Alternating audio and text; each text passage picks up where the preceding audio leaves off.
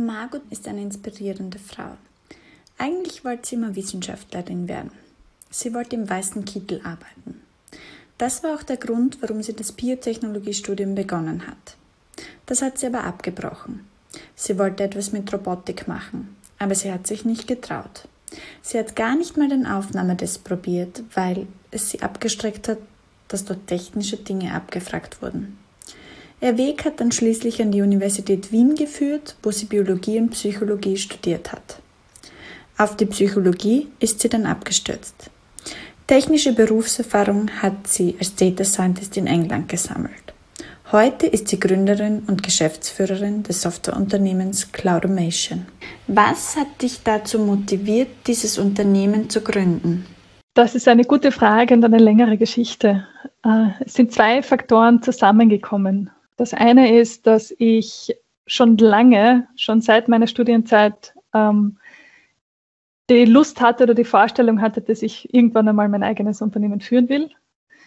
Ähm, und das Zweite, was dann dazugekommen ist, ist, dass mein Bruder, mein älterer Bruder, äh, mit einer sehr guten Idee dahergekommen ist und ich dann glücklicherweise die Gelegenheit hatte, da auf den Zug mit aufzuspringen und mit einem mit einer Produktidee und einem Prototypen, den er entwickelt hat, mit ihm gemeinsam zu gründen und äh, ja, eben die Gelegenheit beim Schopf zu ergreifen und endlich den Schritt in die Selbstständigkeit zu wagen, den ich eigentlich schon lange irgendwo unter den Fingernägeln brennen hatte.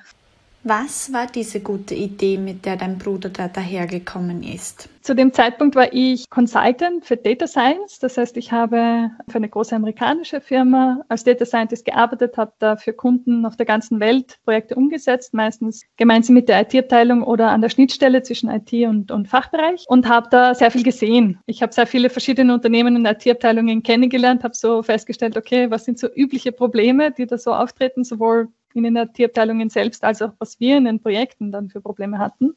Und das, da haben sich gewisse Muster aufgezeichnet. Und ein Muster war, dass wir meistens gegen Ende eines Projektes, wir haben sehr schöne Prototypen gebaut, Machine Learning Modelle, neuronale Netzwerke, Dinge, die dem Kunden sehr gut gefallen haben, wo sie gesagt haben, ja, das funktioniert ja wunderbar. Und am Morgen hätten wir es, ich, bitte gerne täglich, ja, und, und äh, so, dass die Ergebnisse auch zuverlässig sind.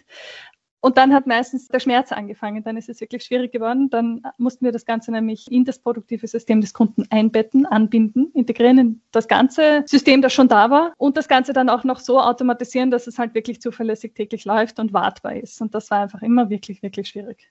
Wir haben damit mehr Spucke und Klebeband jetzt im übertragenen Sinne die Sachen irgendwie zusammengehackt. Das hat auch immer irgendwie funktioniert. Es war aber nie einfach. Und da war auch wenig Verständnis da, meistens in der Projektumsetzung, warum das jetzt noch so lange dauert, ja, nur das Produktivsetzen. Und die gute Idee, die mein Bruder hatte, ist einen Technologie-Stack und eine Plattform dafür zu entwickeln, um genau das einfach schneller zu ermöglichen. Und das ist Cloudamation. Cloudamation ist eine Plattform für Systemintegration und Automatisierung, mit der man eben beliebige Dinge, beliebige Prozesse in bestehende Infrastruktur einbetten und vollautomatisieren kann, end-to-end -end automatisieren kann. Und für mich war sofort klar, das hätte ich schon so oft so gut brauchen können. Das wird anderen auch so gehen. Machen wir was draus, gründen wir ein Unternehmen und stellen wir das auf richtige Beine. Eine Art Familienunternehmen also. Wie ist es mit einem Familienmitglied ein Unternehmen zu führen? Das ist eine Frage, die ich sehr häufig bekomme. Es scheint keine sehr übliche Konstellation zu sein. Bei uns funktioniert es sehr gut. Ich glaube, man kann das nicht pauschal beantworten. Jede Geschwisterbeziehung ist anders. Bei uns ist es so, dass es einerseits einmal sehr vorteilhaft ist, dass wir Geschwister sind, weil wir ein Urvertrauen zueinander haben und sehr, sehr gut kennen, damit auch Dinge, die der andere sagt ähm, und tut, gut einordnen können. Andererseits glücklicherweise wir uns sehr gut ergänzen. Es ist bei uns so, dass wir einfach sehr, sehr unterschiedliche Skillsets haben sehr unterschiedliche Vorerfahrungen auch einbringen und damit auch im Unternehmen jetzt keine Konkurrenzsituation oder Konflikt entsteht, sondern wir einfach uns die Arbeit sehr gut aufteilen können und es einfach gut passt. Ich denke, es ist nicht bei allen Geschwistern so, bei uns ist es glücklicherweise schon so. Du hast schon erwähnt, dass du als Data Scientist gearbeitet hast. Welche Berührungspunkte mit Technologie hattest du noch?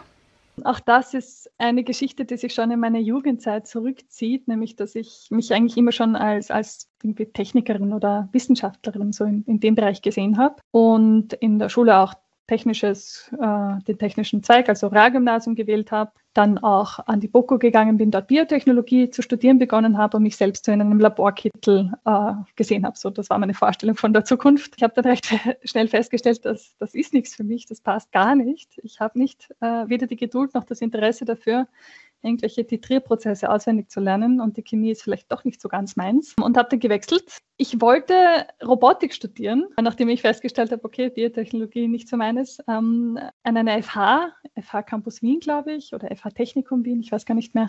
Da gab es aber eine Aufnahmeprüfung und ich habe mich über die Aufnahmeprüfung nicht drüber getraut. Da hätte man so allgemeines technisches Verständnis, Vorwissen in Mathematik und Physik und so weiter halt abgeprüft bekommen und das hat mir Angst gemacht. Ich habe mich nicht getraut, habe es gar nicht erst versucht und habe stattdessen an der Hauptuni mit Biologie weitergemacht und daneben Psychologie inskribiert und habe dann bin in Psychologie total reingekippt und bin komplett abge zweigt von dem eigentlich wissenschaftlich-technischen Anfang oder der Vorstellung, die ich eben immer hatte von mir selbst und habe einfach festgestellt, Psychologie ist total spannend, interessiert mich irrsinnig, habe dort auch dann an der Uni zu arbeiten begonnen, habe daneben dann noch Publizistik auch studiert und abgeschlossen, auch wieder ganz was anderes, wo ich mich nie gesehen habe, war fix davon überzeugt, ich will eigentlich nicht jetzt als Psychologin arbeiten, ich will eigentlich nicht mit Menschen arbeiten, ähm, ich will schon gar nicht ähm, irgendwie in einem äh, sorgenden oder pflegenden Beruf sein, da, da habe ich mich nie gesehen. Das passt mit meiner Persönlichkeit auch einfach nicht zusammen. Aber es hat sich irgendwie so ergeben. Und nach der Uni bin ich dann auch da gestanden und habe nicht gewusst, was ich jetzt machen soll mit meinem Leben, weil ich nicht Psychologie machen will, nicht Journalistin werden will und eigentlich keine Skills auf die am Arbeitsmarkt so wirklich verwertbar sind. Und habe dann einfach sehr lange, naja, fünf Monate in Summe ähm, die sehr schwer waren für mein Ego, nach einer Stelle gesucht und mich international beworben und habe dann einfach ein Riesenglück gehabt, dass ich in England bei einem Startup eine Stelle als Data Scientist bekommen habe. Und äh, damals gab es einfach noch nicht sehr viele Data Scientists. Das heißt, die Leute, die in dem Bereich gearbeitet haben, hatten ke keine spezifische Vorausbildung. Das höchste der Gefühle war ein, ein Mathematik- oder Statistikstudium, das haben aber nicht so viele. Und da war es durchaus üblich, als Quereinsteiger da anzufangen. Und mir hat mein Chef dort einfach eine Chance gegeben. Der hat mich kennengelernt, hat festgestellt, ich bin gescheit und motiviert. Ich habe in Psychologie sehr viel Statistik und Methodenlehre auch gehabt und dort auch ähm, äh, programmiert, also in, in R äh, Statistik programmiert und hat dann einfach gesagt, ja, probieren wir es. Und das war der Glückstreffer meines Lebens. Das hat meine Karriere gestartet, weil damals, ich habe selbst mir unter Data Science wenig vorstellen können. Von der Stellenbeschreibung hat es spannend geklungen und habe dort dann wirklich einfach das Handwerkszeug gelernt und war dann mit dann auch eine der ersten in diesem dann schnell zu einem hype werdenden Beruf, dann irgendwann sexiest Job of the, keine Ahnung, of the century oder ich weiß nicht, decade. Und da hatte ich dann schon meine ersten ein, zwei Jahre Berufserfahrung in dem Bereich. Aber wie gesagt, das war ein, ein Glückstreffer, das war reiner Zufall, der Lebensweg, wie bei mir, so wie, denke ich, bei vielen anderen auch, dass ich dann tatsächlich so meinen Weg in, in die IT im Endeffekt gefunden habe, auch wieder das erste Unternehmen, mein erster Job war Data Scientist in einem Analytics-Unternehmen, die halt wirklich Data Science als Hauptgeschäft gemacht haben. Danach war ich dann äh, bei zwei verschiedenen Firmen Consultant für Data Science, was, womit ich dann eben einfach in unterschiedlichen Kundenprojekten unterwegs war und einfach sehr, sehr viel Erfahrung sammeln konnte und da dann auch wirklich tiefer in die IT und technische Materie hineingekommen bin. Jetzt scheint der Quereinstieg im angloamerikanischen Raum nicht so schwierig wie im Dachraum. Woran liegt es, dass es da mehr Offenheit gibt und durchaus auch Menschen aufgenommen werden, die jetzt davor gar nicht unbedingt was mit dieser Tätigkeit am Hut haben? Warum schaffen wir das im Dachraum nicht? Das ist eine sehr gute Frage. Darüber habe ich schon viel nachgedacht. Äh, es ist nämlich mir extrem aufgefallen nach dem Studium, eben war ich in England und mir ist extrem aufgefallen, wie viel offener dort im Allgemeinen die Unternehmenswelt ist, dass ich ganz viele Kolleginnen und Kollegen aus allen möglichen Lebenslagen hatte, die alle möglichen Hintergründe hatten, größtenteils aber einfach sehr, sehr gut waren in dem, was sie gemacht haben, auch da sehr motiviert waren und äh, ihnen sehr viel freie Chancen gegeben wurden. Und wie ich zurückgekommen bin nach Österreich, habe ich festgestellt, uh, das ist ja ganz anders viel konservativer viel verkrusteter. Ich habe dann auch ähm, gleich an meiner ersten Stelle zurück in Österreich ähm, Kolleginnen gehabt aus Osteuropa, wo ich festgestellt habe, dass die auch ganz völlig überrascht aus allen Wolken sind so wenige Frauen in der IT. Warum? Im IT-Studium, im Informatikstudium, daheim war es ganz normal, 50-50. Eine Kollegin aus Bangladesch genauso. Ja, dort ist es ganz normal. Was ist hier anders? Und äh, ich glaube, einer der Gründe besonders sowohl in Bezug auf angloamerikanischen Raum als auch in Bezug auf Osteuropa ist, dass dort aus historischen Gegebenheiten einfach jeder Mensch als Arbeitskraft gesehen wird, sodass einfach auch eine gewisse Notwendigkeit oder eine andere Dringlichkeit da ist, kulturell ja, dass man gesagt hat, jeder Mensch ist eine Arbeitskraft und jeder Mensch muss genutzt werden. Und also es ist ein Verlust für die Gesamtwirtschaft und die Gesamtgesellschaft, wenn Menschen ihr Potenzial nicht entfalten können und im Dachraum, in Österreich, Deutschland und der Schweiz, es noch viel stärker der Fall ist, dass weniger wichtig ist äh, im Vergleich zu anderen Werten, die es gibt, die eben zum Beispiel religiöse Werte sind, konservative Werte und bis zum Wissengrad auch die Geschlechterunterschiede hierzulande, glaube ich, ein Wohlstandseffekt sind. Also, dass man es sich leisten kann und leisten konnte, dass, dass das Potenzial von vielen Menschen nicht voll genutzt wird. Und damit äh, man, man eben sich erlauben kann oder leisten kann, dass Menschen zurückgehalten werden, in, in die Küche gestellt werden oder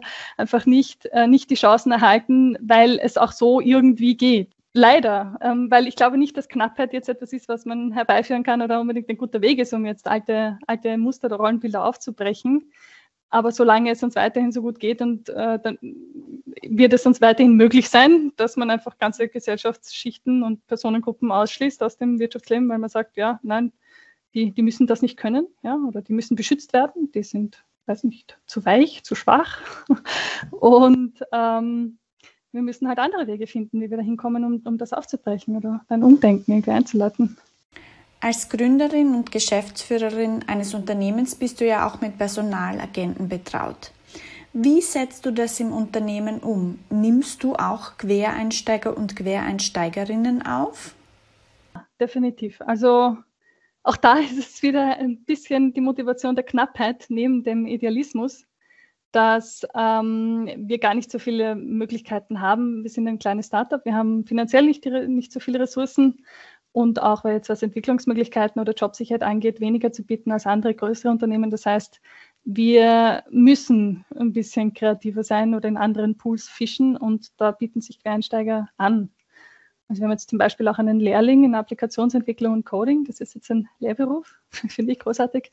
Der war vorher, der hat gelernt äh, Wärme- und Schalldämmung und jetzt ist er Programmierer ich finde das großartig. Er hat sich sein Leben lang für Computer interessiert. Jetzt, jetzt macht er das zu seinem Beruf. Ähm, das heißt, ja, wir, wir, wir explizit geben Quereinsteigerinnen und Quereinsteigern eine Chance. Wir schauen auch mehr auf Motivation und Persönlichkeit als auf Skills. Gerade im technischen Bereich, im Entwicklungsbereich ist es so, dass wir da sehr gute Leute haben. Zum Beispiel meinen Bruder, inzwischen auch mehr. Ähm, das heißt, da können wir äh, Sachen beibringen. Und ich glaube, dass sowas wie Persönlichkeit und Motivation ähm, schwieriger beizubringen ist, beziehungsweise ähm, äh, schwieriger zu entwickeln ist, als jetzt jemanden wirklich ähm, zu zeigen, wie ein Kubernetes-Cluster funktioniert oder wie man ein kleines Python-Skript schreibt. In Bezug auf, auf Männer und Frauen, ähm, Gleichstellung, Chancengleichheit, ähm, bemühen wir uns auch sehr aktiv. Äh, es gelingt uns aber leider nicht sehr gut. Ähm, wir haben tatsächlich aktuell sechs Leute im, Entwick im Entwicklerteam und das sind alles Männer. Und äh, ich finde es sehr, sehr schwierig, das zu ändern. Ich versuche nämlich tatsächlich seit, seit der ersten Stellenausschreibung, die wir ähm, ausgeschrieben haben, vor inzwischen eineinhalb Jahren, äh, aktive Frauen in mein Entwicklerteam zu bekommen, also Frauen in technische Berufe in unserem Unternehmen anzustellen, indem ich einfach aktiv Stellenausschreibungen in Frauennetzwerken promote, da auch wirklich mit, mit Ausbildungseinrichtungen in Kontakt bin und sage, hier schickt mir Bewerberinnen und damit auch es auch schaffe, dass wir tatsächlich Bewerberinnen haben, was ja schon einmal gut ist, also meistens auch zumindest ein Drittel, einmal sogar 50-50. Leider ist es leider immer noch nicht dazu gekommen, dass wir eine Frau dann angestellt haben. Wobei drei ich es wirklich schon gerne gehabt hätte, weil jede aus anderen Gründen dann nicht zu uns gefunden hat. Zweimal haben sie andere Stellen angenommen. Einmal hat sie tatsächlich schon das Angebot angenommen, hat zwei Wochen bevor sie anfangen hätte sollen, dann gesagt, ach, sie hat sich doch für eine andere Stelle entschieden. Einmal die zweite hatte sehr unrealistische Vorstellungen, was, was Gehalt angeht. Also das konnten wir uns einfach nicht leisten. Und äh, ich habe mir gedacht, super, soll sie bitte, bitte, bitte zu einem Unternehmen gehen, wo sie das auch kriegt, aber wir konnten ihr das einfach nicht geben. Und bei der dritten war es leider auch so, dass sie schon vor der zweiten technischen Entwicklungsstufe gesagt hat, sie hat jetzt anderswo was angenommen. Das heißt, wenn es gute Bewerberinnen gibt, gute Entwicklerinnen, ist um die wirklich ein Kries, was ich sehr, sehr positiv finde, was es aber auch irgendwie schwierig macht, eben äh, jetzt für, für mich oder für uns, äh, hier eine, eine ausgewogene äh, Geschlechterbalance im Entwicklungsteam zu finden. Ich werde es weiter versuchen, ich werde mich weiter bemühen, ich werde weiter aktiv daran arbeiten. Bis jetzt haben wir, wie gesagt, keine Frau in, in technischem Beruf. Im Marketing haben wir eine Frau und mich. Was ich immerhin, zwei Frauen, aber halt nicht in technischem Beruf. Was macht eine gute Entwicklerin, einen guten Entwickler aus? Ich glaube, man muss gut abstrakt denken können. Also ich glaube, man muss imstande sein, äh, aus eine Problemstellung so weit zu abstrahieren, dass man sie in Code übersetzen kann. Und das ist ein relativ abstraktes Denken. Und man muss sehr gut auch ähm, komplexere Zusammenhänge im Kopf behalten und verstehen können, weil besonders bei größeren Applikationen dann Datenflüsse relativ komplex werden können, die dann zwischen verschiedenen Komponenten übergeben werden. Und das äh, muss man irgendwie umfassen können. Da gibt es Leute, die haben dazu eine Affinität, die mögen das, die können das gut. Und es gibt Leute, die können damit gar nichts anfangen. Das hat auch nicht primär was mit Intelligenz zu tun. Also ich bin der fixen Überzeugung, beziehungsweise weiß es aus Beispielen, dass man sehr intelligent und ein sehr schlechter Entwickler sein kann oder äh, nicht sehr intelligent und ein sehr guter Entwickler sein kann. Ähm, ich glaube, es, es, hat eben wirklich was mit diesem Abstraktionsfähigkeit, mit der Abstraktionsfähigkeit zu tun. Und dazu gehört natürlich auch eine Hartnäckigkeit, die, glaube ich, äh, in jedem Beruf gut ist, besonders wenn es darum geht, dass, dass irgendwie komplexere Zusammenhänge ähm, äh, erfasst werden müssen. Und gerade im Programmieren ist es so, dass, dass Fehler passieren zwingend. Also das ist auch gar nicht zu vermeiden und das muss man halt auch tolerieren können, damit muss man umgehen können, dass, dass man Fehler machen wird und dass die Konsequenzen haben und dass man die dann halt ausbessert und dass man dazulernt und dass man dran bleibt. Hast du selbst auch mal programmiert? Ja, aber nicht ähm, in Large-Scale-Applikationsentwicklung, sondern halt eher auf, auf Skriptebene. Also eben, ich war Data Scientist lange Zeit, das ist Programmieren im Endeffekt. Das bedeutet, komplexe Modelle in Code zu fassen. Auch jetzt äh, schreibe ich Skripte, um unsere internen Prozesse zu automatisieren auf CloudFormation mit unserer Software. Aber wie gesagt, ich bin in der Produktentwicklung selbst nicht involviert. Aber ich, ich habe genug Einblick, um das beurteilen zu können oder auch Code lesen zu können. Wie hast du dir das beigebracht? so wie fast alles. Also ich bin ja jetzt Geschäftsführerin, ich mache ganz, ganz viele Dinge, die ich nie irgendwo studiert oder gelernt habe. Learning by doing ähm, und das Internet. und auch natürlich äh, Kolleginnen und Kollegen, ähm, die mir in meiner also Berufsgeschichte in allen meinen Jobs einfach geholfen haben oder ich einfach auch hartnäckig und schamlos Fragen gestellt habe und gesagt habe, kannst du mir das zeigen, kannst du mir das beibringen, wie geht das? Und dann eben auch die Hartnäckigkeit, also ausprobieren. Ausprobieren, schauen, ob es geht, wenn es nicht geht, was anders machen.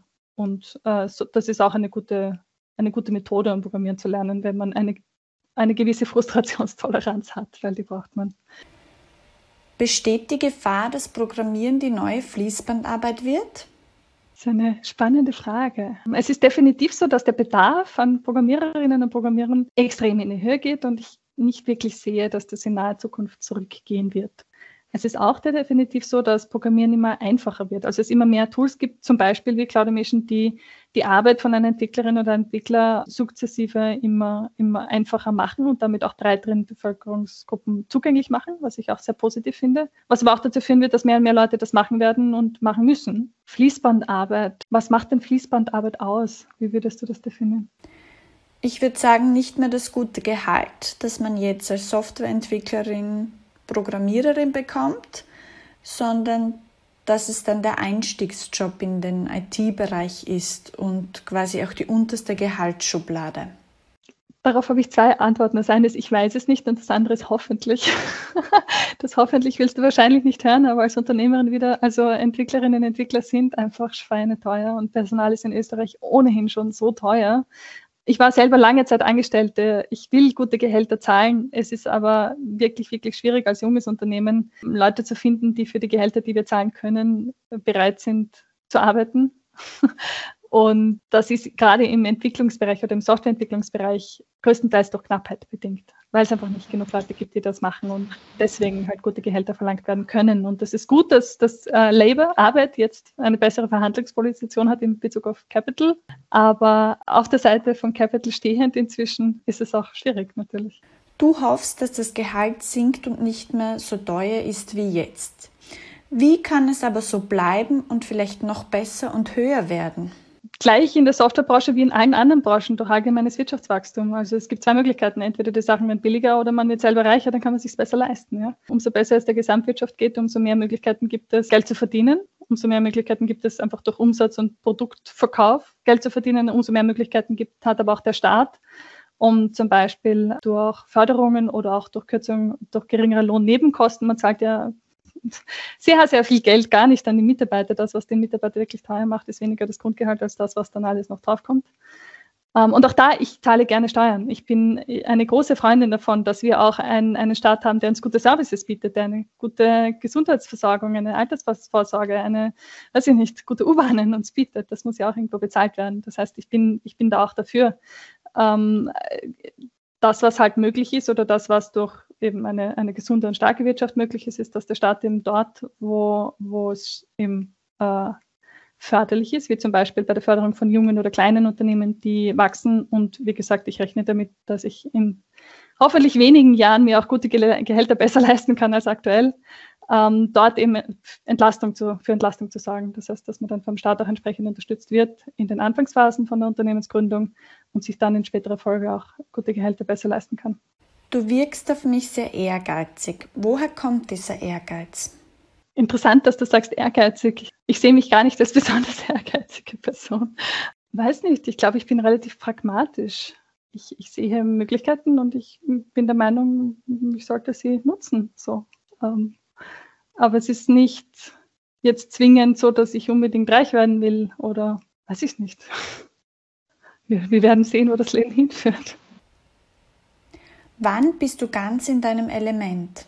Da gibt es verschiedene Dinge. Ich spiele sehr gerne Klavier zum Beispiel, da bin ich sehr in meinem Element. Was ich auch sehr gerne mache jetzt in Bezug auf, auf das Unternehmerische ist äh, strategische Planung, also mir vorzustellen, wo es hingehen könnte und dann auch herunterzubrechen und zu überlegen, wie wir dorthin kommen und die Schritte zu setzen und dann zu sehen, wie das, wie das wächst, ja, wie es sich entwickelt. Das ist extrem lohnend und das mache ich sehr, sehr gerne.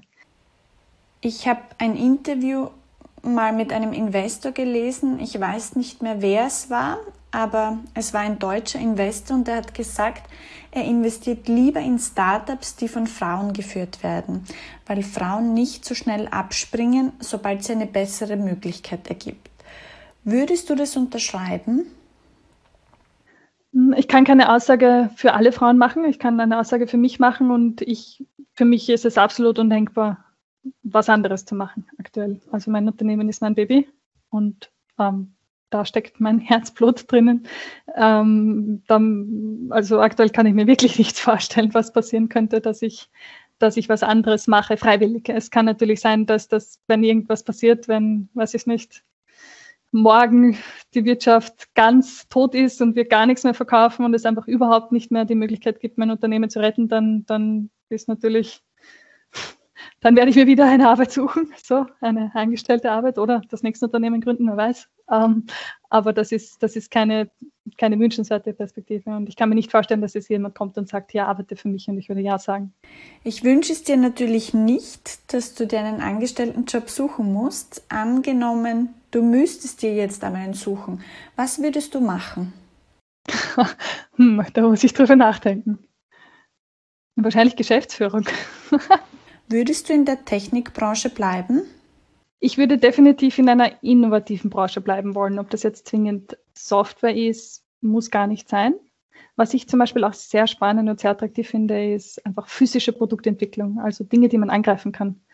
Ähm, also ich kann mir durchaus vorstellen, auch in einen anderen Bereich zu wechseln, aber äh, definitiv etwas, wo es, wo es darum geht, neue Dinge zu entwickeln, neue Produkte, neue Technologien auszuprobieren, zu lernen und nicht in, weiß ich nicht, irgendein Bestandsunternehmen, das seit 100 Jahren das Gleiche macht und eigentlich nicht vorhat, was zu ändern.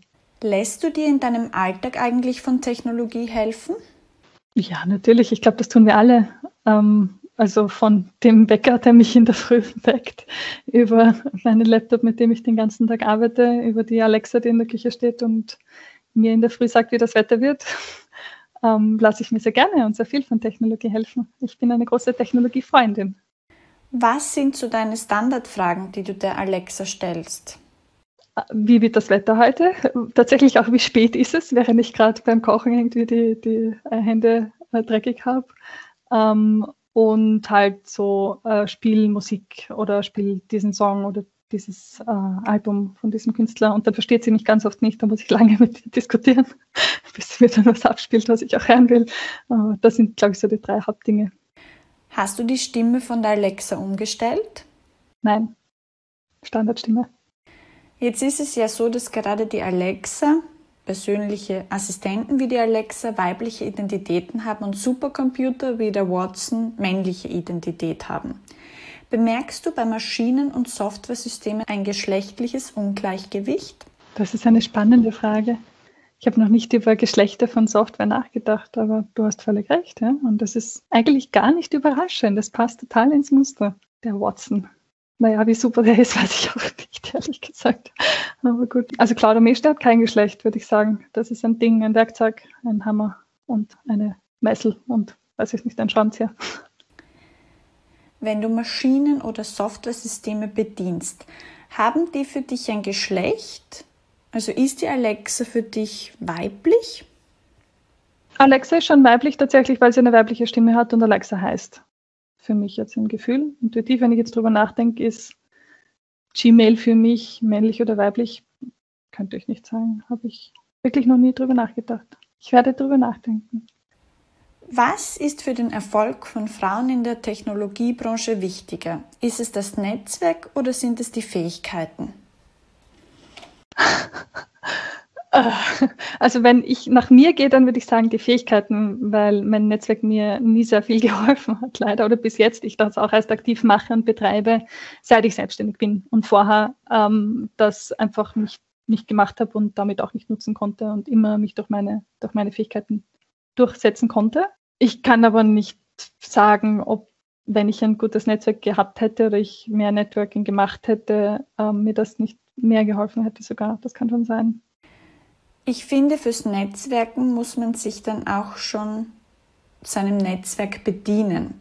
Ich habe lange über das nachgedacht. Ähm, ich habe eigentlich schon Netzwerkaufbau immer betrieben, aber ich habe mein Netzwerk eigentlich sehr selten bis gar nicht genutzt. Ist das Netzwerk was für dich, wo du dir denkst, die Person könnte ich fragen oder machst du die Dinge lieber alleine? Jetzt ist es inzwischen schon so, dass ich wirklich sehr viele Leute kenne, das auch sehr aktiv betreibe und mir genau das denke. Also wenn ich eine bestimmte Fragestellung oder ein bestimmtes Problem habe oder irgendwas brauche, dass mir meistens wer einfällt, den ich fragen oder um Hilfe bitten kann. Was ich auch viel mache, ist Leute miteinander wiederum vernetzen. Also wenn jemand zu mir kommt und sagt, ich brauche das und das, dann sage ich, hey, frag die und die. Früher habe ich das nicht gemacht. Ich bin einfach nicht auf die Idee gekommen. Für mich war Netzwerken immer etwas, also ich bin introvertiert und das war immer etwas, was, was für mich einfach schlechte Assoziationen hatte, auch wenn ich natürlich Leute kannte oder kenne, aber ich wäre auch nie auf die Idee gekommen, die um irgendwas zu bitten. Es geht mir genauso. Du hast gesagt, du bist introvertiert. Was haben Introvertierte anderen voraus? Gerade auch in der Technologiebranche. Ist es manchmal ein Vorteil? Ich denke, es ist insofern definitiv ein Vorteil, als dass ich mich sehr wohl im Homeoffice fühle. Und ich glaube schon viele Leute gibt, denen das äh, soziale Miteinander im Büro einfach sehr abgeht. Und äh, bei mir ist das ich bin nicht asozial. Also das ist ja auch oft ein, ein Missverständnis über Introvertierte. Introvertierte, äh, es kostet mich Energie, vor allem mit fremden Menschen zu interagieren und vor allem mit vielen Menschen zu interagieren. Ich äh, kann meine sozialen Bedürfnisse aber zum Beispiel sehr gut über einen Chat erfüllen. Also jetzt auch im Team zum Beispiel. Ich chatte sehr gerne und witzel auch da mit meinen Kolleginnen und Kollegen herum. Aber ich brauche nicht unbedingt, dass ich mit ihnen beim Café stehe oder in der Küche mir ein Kollege, eine Kollegin begegnet, mit der ich jetzt nicht gerechnet habe und damit reden muss. also ich glaube, so gesehen ist das definitiv ein Vorteil, weil ich mich einfach mit der Situation jetzt sehr wohl fühle. Wir sind eine Remote-Only-Firma Ähm, davon abgesehen, äh, glaube ich, braucht es beides. Also ich glaube, es braucht ähm, extrovertierte und introvertierte Personen in einem Unternehmen, um eine gute Balance zu haben und unterschiedliche Aufgaben zu übernehmen. Und ich glaube, als Geschäftsführerin ist durchaus Introversion auch sehr positiv, weil ich einfach eben die Geduld und die Ruhe habe, um mich mit langfristigen strategischen Themen wirklich intensiv auseinanderzusetzen. Ich glaube aber, eine extrovertierte Geschäftsführerin kann genauso von Vorteil sein, weil die halt mehr rausgeht und mehr verkauft oder sich mehr darstellt, weiß ich nicht. Also ich glaube, es, hat beides seine Vor- und Nachteile. Es gibt eine Studie, die ist schon ein bisschen älter, nämlich aus 2016, die heißt Frauennetzwerke aus neuer Perspektive. Da wurden 1700 Mitglieder in Frauennetzwerken befragt und das Ergebnis hat gezeigt, dass nicht mal jedes dritte Mitglied empfehlen würde, ihrem Netzwerk beizutreten. Warum glaubst du, ist das so? Das ist eine gute Frage. Das kann ich auch auf mich umlegen. Ich habe nämlich auch äh, darüber schon viel nachgedacht, nämlich welche Netzwerke ich mag und nutze, welche ich auch weiterempfehlen würde und welche eher nicht. Und es ist tatsächlich so, dass ähm, die Frauennetzwerke, in denen ich teilnehme, ähm, größtenteils welche sind, wo ich sage, ja, das ist vielleicht nett, aber nützlich nicht so. Und die Netzwerke, die mir am nützlichsten sind, sind, die, sind, sind viel spezifischer. Also wo es nicht, nicht darum geht, Frau zu sein, ja, sondern wo es darum geht, Expertise in einem bestimmten Bereich zu haben. Also wir haben zum Beispiel eine, jetzt eine, unsere eigene Community aufgebaut, wo es wirklich um Systemintegration und Automatisierung geht. Da bekomme ich einfach fachlichen Input, der mir weiterhilft.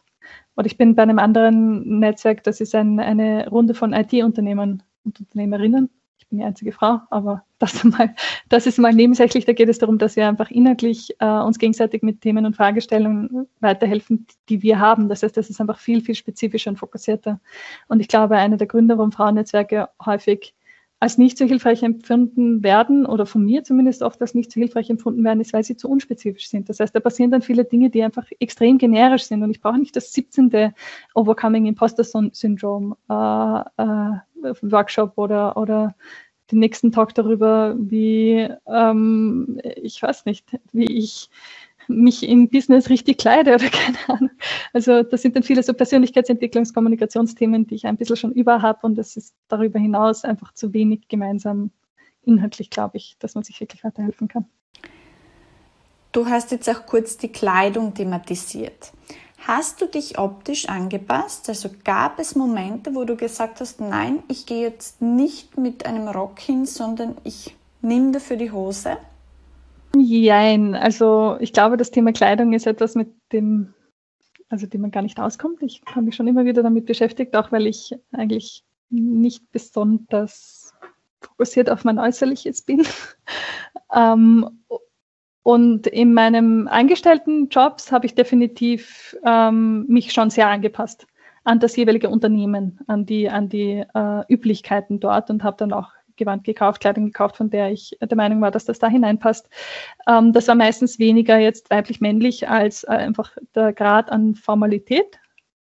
Ähm, jetzt als Geschäftsführerin ist tatsächlich die erste Zeit, dass ich mir viele, viele Kleider gekauft habe, dass ich viele auch tolle so Business-Kleider habe, in denen ich einfach finde, dass ich gut ausschaue wo ich mich wohl fühle und die trotzdem professionell und förmlich sind und ich das aber auch einsetze. Also wo ich auch der Meinung bin, damit schaue ich gut aus und damit falle ich vielleicht auch mehr auf als jetzt zum Beispiel mit einem dunklen Anzug. Das heißt, wenn jetzt ein Raum ist und ich trage ein gelbes Kleid, dann sehen mich alle gleich und erinnern sich an mich. Und das verwende ich, weil äh, Männer machen das viel weniger, könnten es natürlich genauso machen, aber, aber ich, ich sehe das durchaus als Vorteil. Also weniger, dass ich mich anpasse, als dass ich es aktiv benutze als Werkzeug.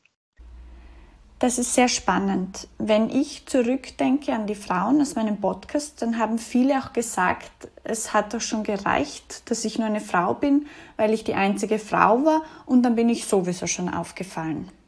Das kommt natürlich vor. Also äh, wenn ich wirklich die einzige Frau bin, dann definitiv. Es ist ja aber oft so, dass ich nicht die einzige Frau bin, sondern halt es noch drei andere auch gibt. Ähm, beziehungsweise da, äh, es ja so ist, dass ähm, äh, grundsätzlich saliente Personen, also Leute, die aus irgendeinem Grund auffallen oder besonders sind, besonders extrem auch beurteilt werden. Also es besonders negativ oder besonders positiv einfach stärker beurteilt werden. Und wenn du als Frau ohnehin schon auffällst, dann kannst du da, finde ich, auch alles auf eine Karte setzen und sagen, so, jetzt mache ich einen Eindruck. Und die, die das gut finden, finden es gut und die das nicht gut finden, die würden es, die brauche ich ja nicht so. Also die finden es halt nicht gut. Was ich schon mache, ist, ich trage keine tiefen Ausschnitte oder versuche keine, also trage explizit keine sexualisierte Kleidung.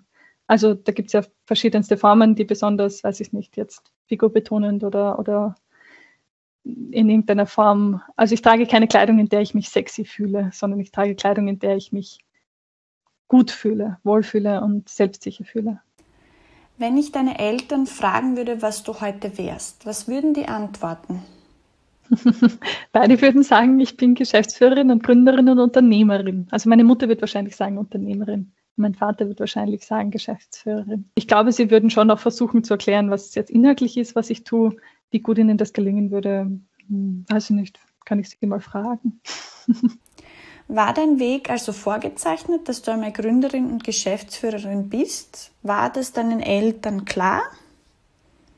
Ich glaube nicht. Ich glaube, sie wussten, dass, dass ich mich so sehe. Da gibt es eine Geschichte, die meine Mutter sehr lustig findet und immer wieder erzählt, dass ähm, nach der Unterstufe, also in der vierten Klasse Unterstufe, wollte ich Schule wechseln und ähm, habe mich ein bisschen umgeschaut und wollte wissen, was ich tue, war ein bisschen orientierungslos und habe da unter anderem mit einer Freundin gemeinsam eine Kunstschule in Graz besucht und war dort am Tag der offenen Tür, habe mir das angeschaut.